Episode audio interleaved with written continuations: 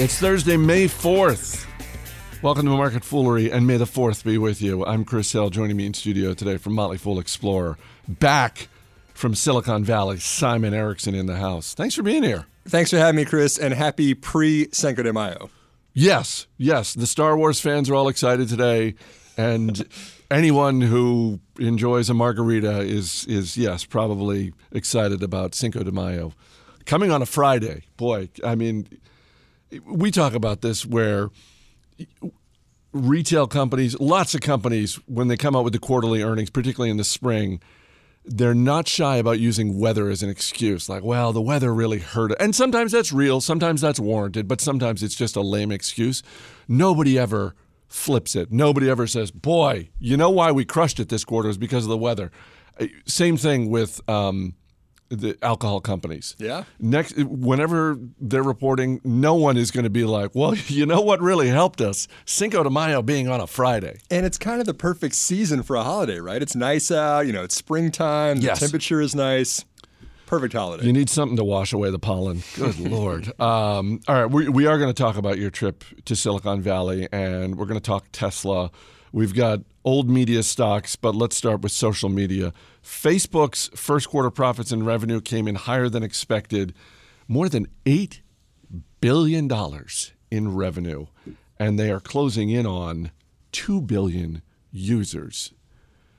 And the market kind of shrugged. They, you know, they, sure. They, it's just sort of like, well, they're one of the biggest public companies, and this was not. This was a expectation beating quarter, and yet the market shrugged. And and Facebook is no longer a startup. I mean, they have grown up. They this is a huge company. It's amazing that at this size, they're still growing revenue at almost fifty percent year over year. There's that much digital advertising that Facebook and Alphabet, to be fair, are attracting still in the market right now, which is amazing to me. Um, I think that you're going to have to start looking at what Mark Zuckerberg is positioning as his three and five and ten-year plans out now, where, you, where he's laying out for the market, what are we going to be doing as far as building out these global communities as the next step, and then building out these global technologies as, as a step after that. That's going to be something I've got my eye on as an investor to see if Facebook can, can grow from here. And they need to do that because, as they acknowledge, the ad growth is slowing a little bit. And I think that that might be, as much as anything, that might be why the market, you know, the stock's off, I don't know, one percent or whatever it is today. But, I, you know, in terms of, I, I have two questions about their business. One has to do with WhatsApp and the other has to do with payments. And it's essentially the same question, which is, where are we now with both of them? And in the case of WhatsApp, the fact that Facebook every single quarter is crushing it in terms of mobile advertising, that has pushed off further and further tough questions about like, well, wait a minute, what are you doing with WhatsApp? What are you doing to turn that into a cash machine? Because you paid so much more for it than you did for Instagram. And the success in mobile advertising, the success with Instagram, has earned Zuckerberg and his team uh, the, the right to sort of, um, you know, those are big wins that they have there. So it's earned them the right to sort of push those questions off. But where is WhatsApp right now? Well, WhatsApp right now is is feeding the existing business that Facebook has, which is an advertising company. I mean, WhatsApp as an acquisition was to get people onto the Facebook platform, more or less. That's how you see now two billion monthly active users. That's amazing. And it's still continuing to grow quarter after quarter, year after year. The next step, um, which I think is more Messenger than WhatsApp, but the next step for Facebook, I, I personally believe, is going to be in payments and transactions. This is an advertising company today where people are paying to put their advertisements to attract users through targeted search uh, on Facebook today. But even more valuable to an advertising company is if that person actually buys something, if they actually facilitate a transaction over Messenger and actually buy something that they that they did over Facebook. And you've already got one point two billion people using Messenger every month. You got the guy from PayPal, their president, David Marcus, that joined a couple of years ago. They're putting a lot of work into this that is still a very small part of the business compared to advertising today. That's what I've got my eye on for the next three years is the increase in transaction revenue that, race, that Facebook's going to catch. It, when it comes to the payments, I, I mean, who else is involved in that? Because they're they're not going down the road of opening the bank of Facebook. Right. And you've always had these giant networks, the Visas, the uh, the MasterCards, kind of controlling the global payments space. But now you've got uh, a lot more peer-to-peer payments. Uh, PayPal has got Venmo, which is up one hundred fourteen percent, I believe, year over year in the number of transactions, because people are wanting to post to a social media type app that, that PayPal now has, uh, where you can see what your friends are, are are spending money on, what they're splitting, you know, the, the cost of pizza on, whatever it is they're doing transactions for. It's not just the same old plastic swipe the credit card when you're at the store anymore. Uh, there's the world is paying in things in new ways. More of that is going through apps on smartphones, and Facebook is definitely one of those. All right, let's move on to Tesla. And their first quarter report was one of those Rorschach test type of reports, because uh, if you're, I suppose if you're bullish on Tesla, you look at the fact that they shipped twenty-five thousand vehicles, a record number for a quarter, and their revenue more than doubled a year ago. And if you're bearish, you look at the fact that they posted not just a loss, but a loss that was, I, I'm going to say, I'm going to use the word significantly bigger than expected. What did you see in their quarter? Um, I think, well, let me start, Chris, if I may, with what the market sees in Tesla right now. Because as you mentioned— It sees it as a slightly smaller company because the stock's down about six percent. But the stock is out of touch with present fundamentals. Any any one of our analysts, well, maybe not, maybe not anyone. The majority of, of our foolish analysts believe that when you're comparing the fact that Tesla is one-tenth the size of the larger automakers, they've never had a year of gap, gap profits. Um, They're now larger market cap than almost all of the automakers. It's it's out of touch, right? You can't look at this fundamentally and say, oh, okay, we're gonna we're gonna slap on a valuation multiple and, and value this thing. It's all in anticipation of the Model three, which is coming out later this year for the first shipments that they're going to have, and then continue through next year.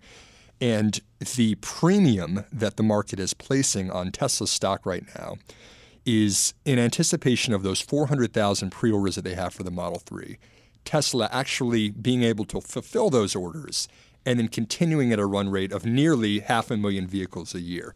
If that's the case, I, I can. I, if they hit that and, and everything goes as, as planned, I can make the case that Tesla can still be a multi-bagger from here. So if they hit that, you look at the stock right now and say, this is maybe not cheap, but cheap-ish. Yeah, and there's well, I mean, like, let's look at the numbers for you. You say five hundred thousand cars a year. That's what Elon's predicting. Now, you have to have some faith in that. That's a lot of vehicles. That puts it in. If you're going to buy the stock, you have to have yes, some faith in that. Yes, yeah. And Elon, of course, has faith in, faith in his own company. No surprise there. But five hundred thousand cars, say forty thousand a car when you consider upgrades and everything else. That's twenty billion dollars of revenue that face that I'm sorry that Tesla can be doing. I mean, considering that they're only at about ten billion dollars today. With the Model S and with the Model X, that's basically, you know, a, a thirty billion dollars a year business that they can be at. That's triple where they're looking at right now. You, you throw on um, ballparking maybe fifteen billion dollars of costs, operating and capital costs that they're putting into the business right now. And you could be a business that's that's churning out fifteen billion dollars of cash flow a year. And compared to, uh, you know, the company being worth fifty billion dollars today, if things go right, I'm not saying that it's going to be an easy road to get there, but there is a case to be made that Tesla's still got plenty of upside. All right, we've got uh, a couple of old media stocks to look at, two companies going in two different directions, and we'll start with the New York Times. Shares of the New York Times are hitting a three-year high today because they added more than three hundred thousand digital subscribers in the first quarter, and I mean, the stock is up nearly fifty percent in the past six months. I know this is a stock that uh, you looked at for Motley Fool Explorer earlier this year. I mean, they're they're kind of getting it done, and I, I I have to believe. And I didn't go through their conference call, so maybe they they got asked this question and maybe they spoke to it. But I have to believe the President of the United States is inadvertently helping the New York Times with their subscribers. The Trump effect. I think so. Yes. I mean, don't, don't you think? Yes, absolutely. Um, completely agree with that, Chris. I, I believe you were actually the guest star on that. That's right. In Back January, in January with the media. Yeah, this was one of the companies up twenty percent since we covered it, but. Our thesis on the New York Times was was a simple one, that you're going to convert these paper subscribers to digital subscribers. Uh, if you have a digital subscriber going on the internet to read the news, you don't have to put the ink and the paper and the delivery behind it. It's, it's pretty simple. Um, pulled up a statistic that when we looked at them in January, they had about one point five million digital-only subscribers. I'm sorry, digital subscribers, maybe not digital only, but digital subscribers, and that's grown to two point two million. Here we are only about three and a half months later. Wait, so they've doubled digital subscribers uh, in the last? About fifty percent growth, yep, exactly, oh. uh, in, in just only really three or four months. So they're really, like you said, getting it done. And you compare that to the business. I mean, print advertising down eighteen percent year over year, digital advertising up fifteen percent year over year. And you have a five cent a share loss last year and eight cent a share profit this year. Um, the thesis worked, and it's resulted in the street being very happy. Well, and that's the thing. When you, if you think about what are the costs associated with not just the New York Times, but any print newspaper, and if all of a sudden they decide to flip the switch and say, you know what, we're going to stop printing the actual newspaper and it's going to be digital. If you take those costs away, then all of a sudden the margins get a whole lot fatter. Absolutely. Um, on the flip side, Uh, and I don't know that we've ever talked about this radio company before, but um, we, we've talked about SiriusXM. There are a lot of publicly traded radio companies, um, and if you drive around in your car and you're listening to a radio station, you, you know, certainly if you're a SiriusXM subscriber, you know who they are. But you know, you'll hear iHeartMedia, Salem Media, Cumulus, and you'll hear, you know, once they do the call letters that and that sort of thing, they'll say, you know, W X Y Z, you know, a Cumulus media station. And Cumulus is the one I want to talk about because this is one of the biggest radio companies in America. They own more than four hundred fifty stations. And uh, Robert Fader is a guy who has covered the media in Chicago for decades. Um, and he wrote about something earlier this year that just sort of caught my attention, or earlier this week that caught my attention, which was um, Cumulus was laying off some people in Chicago. Um, W L S is the huge station there, and they've got others as well, but that's sort of the big heritage, best-known station. Um, and I, I thought, wow, that's, you know, that's odd. Why, like, why are they laying people off? Because I'm pretty sure their C E O recently got a bonus. And I looked it up, and this is something I tweeted earlier in the week, and I just I, I felt like, you know what? we I'll get to why we're talking about it in a second. But so here's the deal with Cumulus Media. C E O Mary Berner earlier this year got a seven-figure bonus. Shares of Cumulus Media down eighty-nine percent in the last twelve months. Yikes. Not really sure why she got that bonus. Uh, it's certainly not based on stock performance. And speaking of the stock, shares of Cumulus Media today trading for twenty-seven cents a share. Not dollars, twenty-seven cents a share. Our colleague Matt Argusinger pointed out it was just a few years ago Cumulus stock was trading around sixty dollars a share. Today, twenty-seven cents. And I, uh, cents. And I bring this up because we get asked this question as frequently, if not more frequently, than any other, just in terms of what do you think about fill-in-the-blank industry stocks? And over the last year, I would say the question we get more often than, uh, than others is marijuana. What do you think about marijuana stocks? And our answer is frequently, well, stay away for now because th- there's nothing uh, legal on a federal level. And oh, by the way, they're penny stocks. Pretty much across the board.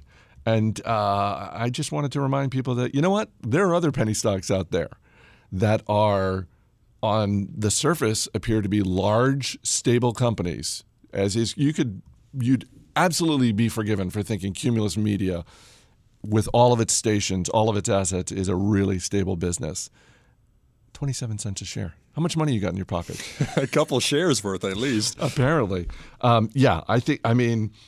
I had written on Twitter, I think this might be, just my two cents, I think this might be the most financially irresponsible radio company in the industry. I, I might have to broaden that to, this might be the most financially irresponsible company in all of media. Quite a statement, Chris. I didn't ask any questions of you other than what do you have in your pocket? Yeah, I just, again, I just, we we talk about marijuana stocks. We get that question all the time. We love when people look around and see trends and start that investor part of their brain working. And it's a great question to ask. But I just wanted to remind people, like, yeah, there are other penny stocks out there. Yeah, and, and I think that's reinforcing why we always look at the long term, right? It's it's not enough to just say, oh, there's a, there's a hot new industry that's the marijuana penny stock industry that we're going to make a ton of money. And you have to find a business that executes well and has a viable business behind it that it's going to carry you to long-term returns. There's no doubt about that. And we continue to stress that. I mean, it's the same thing we, we've always said for the Motley Fool. Perfect examples right there. A uh, couple of housekeeping notes before we get to your trip. Uh, this weekend is the Berkshire Hathaway annual meeting. Uh, if you would like a preview of that meeting, check out the most recent episode of Motley Fool Money. Becky Quick from C N B C was our guest, and uh, she provided a great preview because she's going to be one of the moderators at the big Q and A session on Saturday with Warren Buffett and Charlie Munger. You can check that out. You can also check out the coverage. We're sending some people here from Fool H Q to Omaha, Nebraska, so we're going to have coverage of the Berkshire Hathaway annual meeting this weekend on fool dot com. Uh, if you follow The Motley Fool on Twitter, and it's just at The Motley Fool, uh, they'll be tweeting it out, uh, stuff on Facebook as well. Um, and secondly, I wanted to mention, if you haven't checked out the Industry Focus podcast this week, this is a great week to check it out because they've been doing a game all week, sort of a essentially a puzzle. Every episode provides a puzzle. You can solve that puzzle and you put them all together, and there's full swag. They can explain it much better than I can, but check out this week's episodes of Industry Focus. Really fun what those guys are doing over there. All right. Silicon Valley, you just got back. I waited all of, I don't know, three minutes uh, after I saw you walk in the door to be like, hey, when can I get you in the studio to talk, talk about your trip? Um, why'd you go, first of all? Well, we really looked at kind of who are some of the stock market's biggest winners of the past decade. And we're trying to, to pick apart what, what did they do? What, what do they have in common? And, you know, some of them that we looked at, Chris, were Apple. We looked at Netflix. We looked at Tesla. Ten years ago, Apple releases its first iPhone in January two thousand seven. They're now they've sold over a billion iPhones. Stock's up a thousand percent since then. The same month, as amazing as this might be, Netflix introduces that they're going to begin digital streaming. If you remember, this was very controversial at the time. Um, ten years later, they're now streaming to one hundred million people across the globe. Stock's up almost five thousand percent. And then even Tesla, five years later, releases the Model S, electric vehicle. Of course, this is a, a huge deal because it's got a, an autopilot feature. It's got a, a screen interface. It's doing over-the-air updates. I mean, this is redefining what an automo- automotive can be. And it's up almost eight hundred fifty percent since then. So we said, what are these, what are these companies doing? This doesn't happen in a straight line where those kind of returns are just this slow-moving, predictable graph that's going up and to the right every every quarter. There's breakthroughs that those three products are examples of that they're hitting that are very quickly um, creating the value of these companies in a very short period of time. And so we went out for to seek what are those innovations going on today in Silicon Valley in the age of artificial intelligence, in the age of cloud-based software, in the age of all of these cool things that the internet is bringing to these companies to make smarter business models. We wanted to find what's the next wave of winners and what are they doing, and let's bring them back to Explorer. Nice. When are you going to be sharing all this? so so next week, we're going to reopen uh, Motley Fool Explorer to new members. We're very excited about that. And as part of it, we're going to be sharing our five biggest trends that we see happening in Silicon Valley right now and the eight companies that we believe are the best positioned uh, to benefit from these trends. And they are actual Motley Fool recommendations. So we'll be taking a, a closer look at every one of those companies. Nice. We're going to have a microsite uh, set up. Uh, we'll have the details for this uh, early next week on Market Foolery, so uh, folks can access that report. One of the things I was thinking about when you were talking about Apple and Netflix, and this is something that we love to see in any company, in any leadership team, and it's a tough thing to find. It is. I mean, if you think about those companies at that point in time, part of what was so revolutionary, particularly in the case of Netflix, was that both Apple and Netflix had really great, stable businesses. The D V D by mail business was such a great business.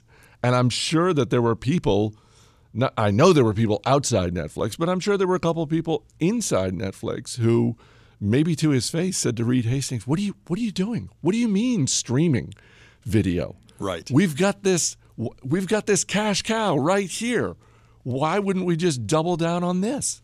And he had the vision to be like, no, I, I I'm you're going to have to trust me on this one. And and obviously with the iPhone, I mean, it's such a tremendous game changer. Yeah, and then we should mention too, Chris, that we're kind of looking for smaller, under-the-radar companies right now. We're, we're not going out and re-recommending Apple and Netflix and Tesla again. You know, we, those have had a, a great run over the last ten years. We're looking for companies that are a little smaller, that aren't even household names yet for most people.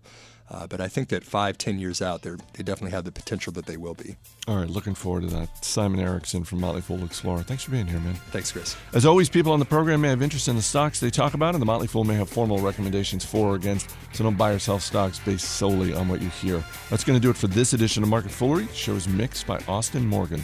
I'm Chris Hill. Thanks for listening. We'll see you on Monday.